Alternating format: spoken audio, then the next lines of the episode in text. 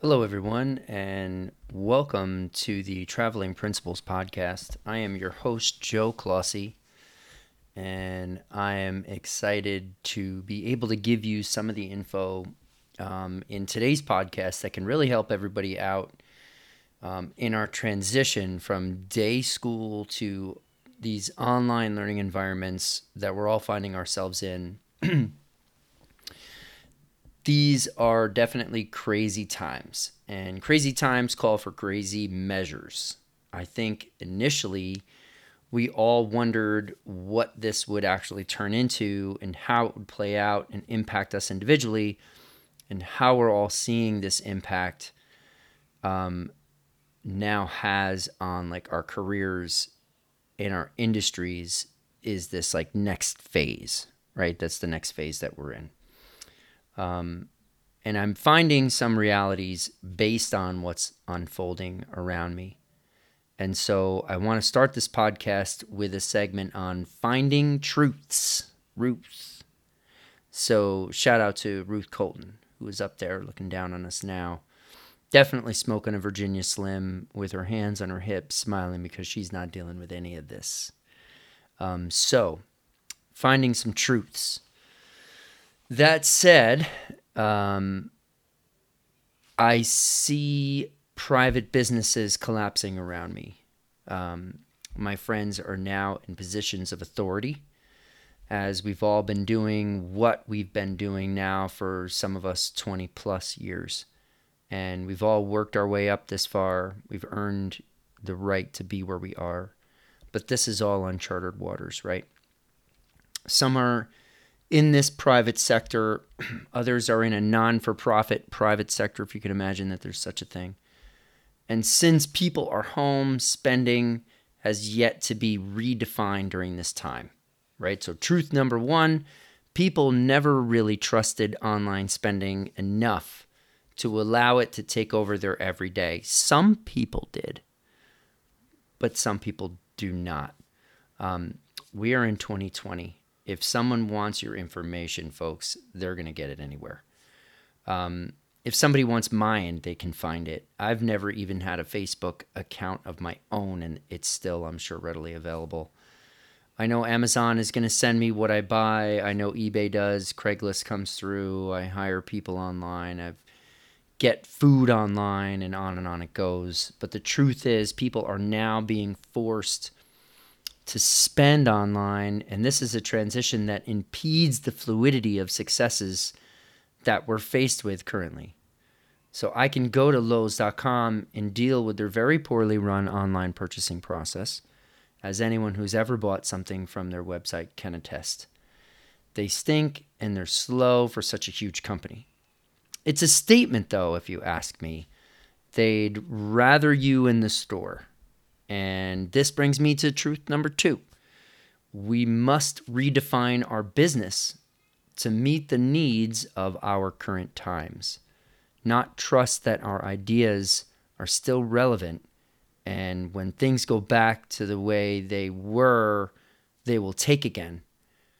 That may be the case, but the distance of time between where we are now to where we're getting to is just, I don't know it it's it's indeterm- indeterminate. Um, you just you know we just don't know.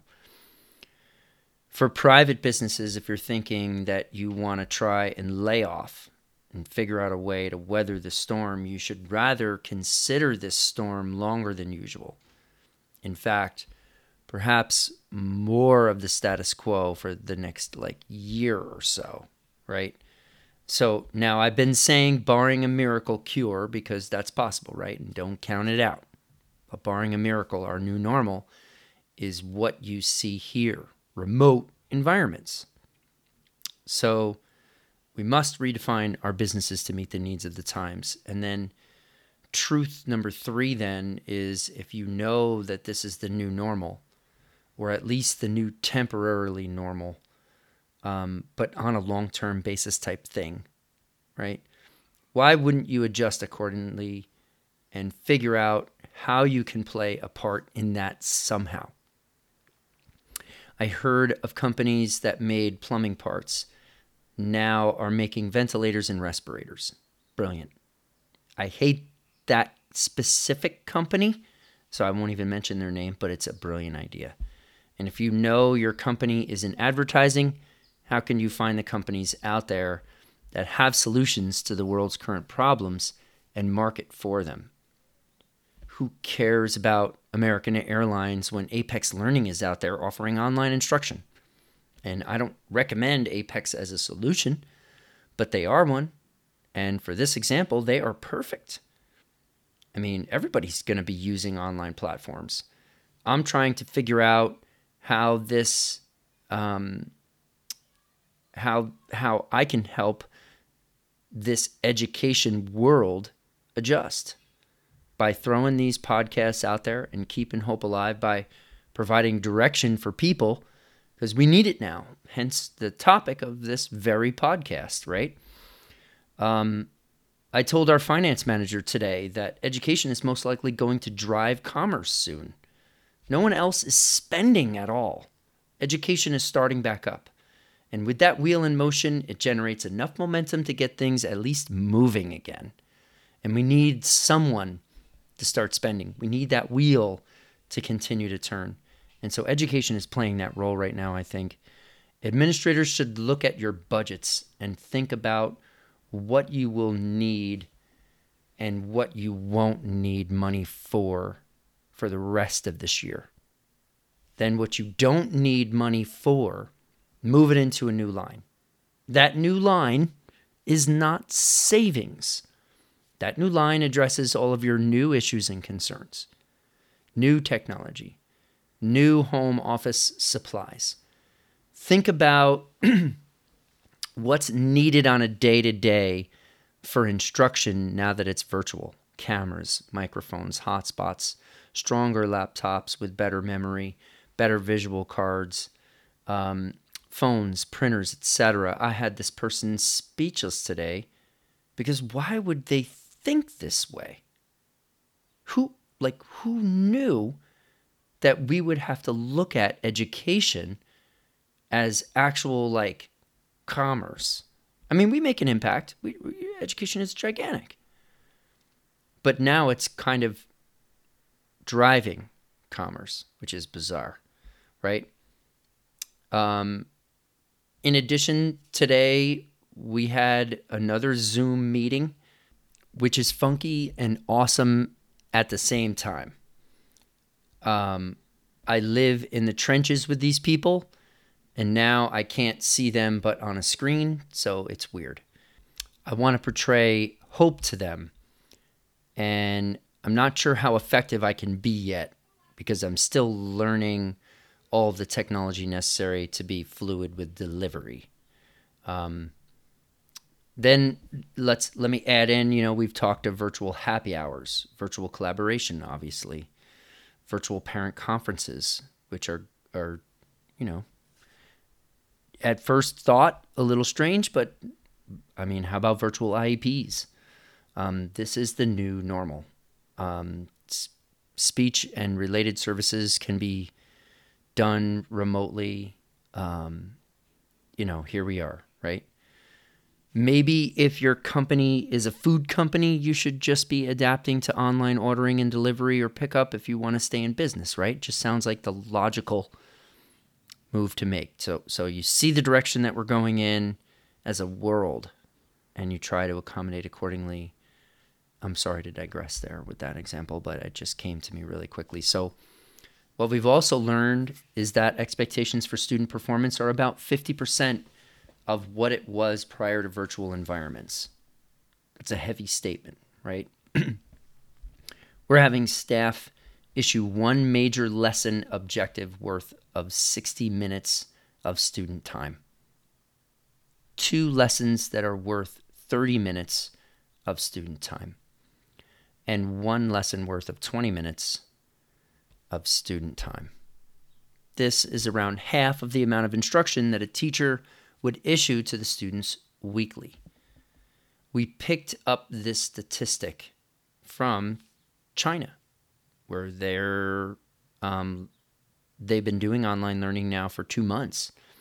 and they've learned that the expectations are around 50% worth of the amount of work um, that students are going to give you. So they just started right out like, boom, this is what we're we're given lessons a day, 60 minutes, blah blah blah.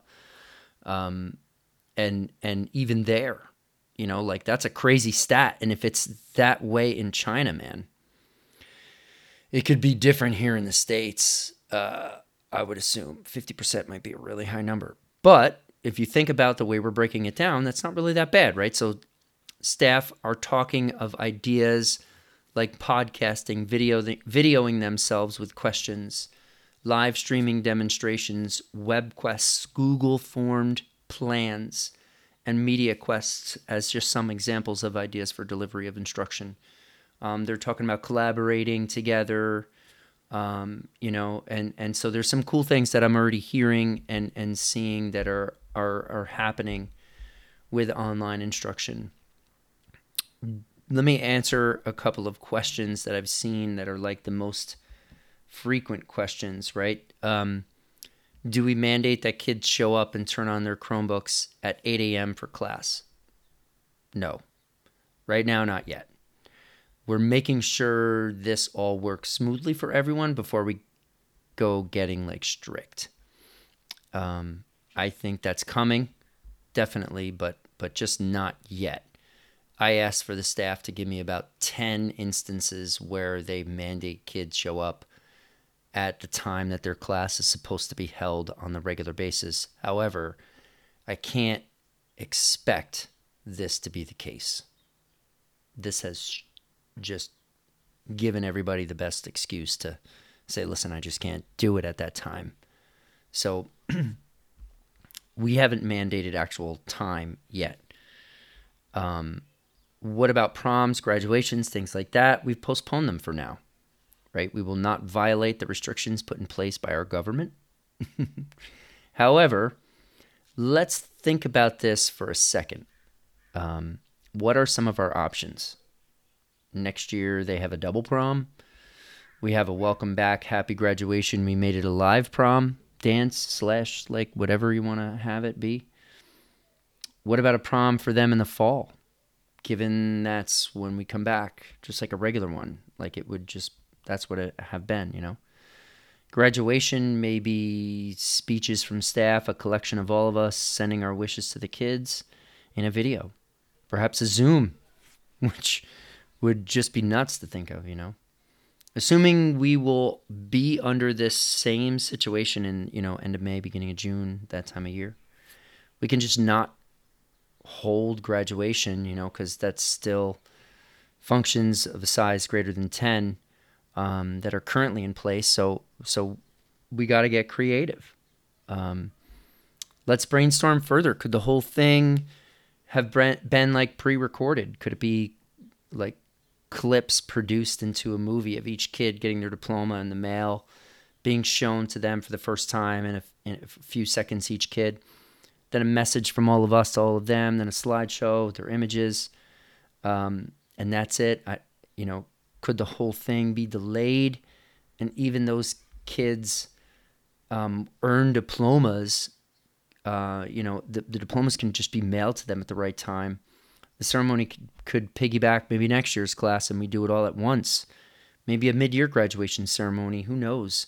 Um, but the point is, we don't forget about them, postpone them, right?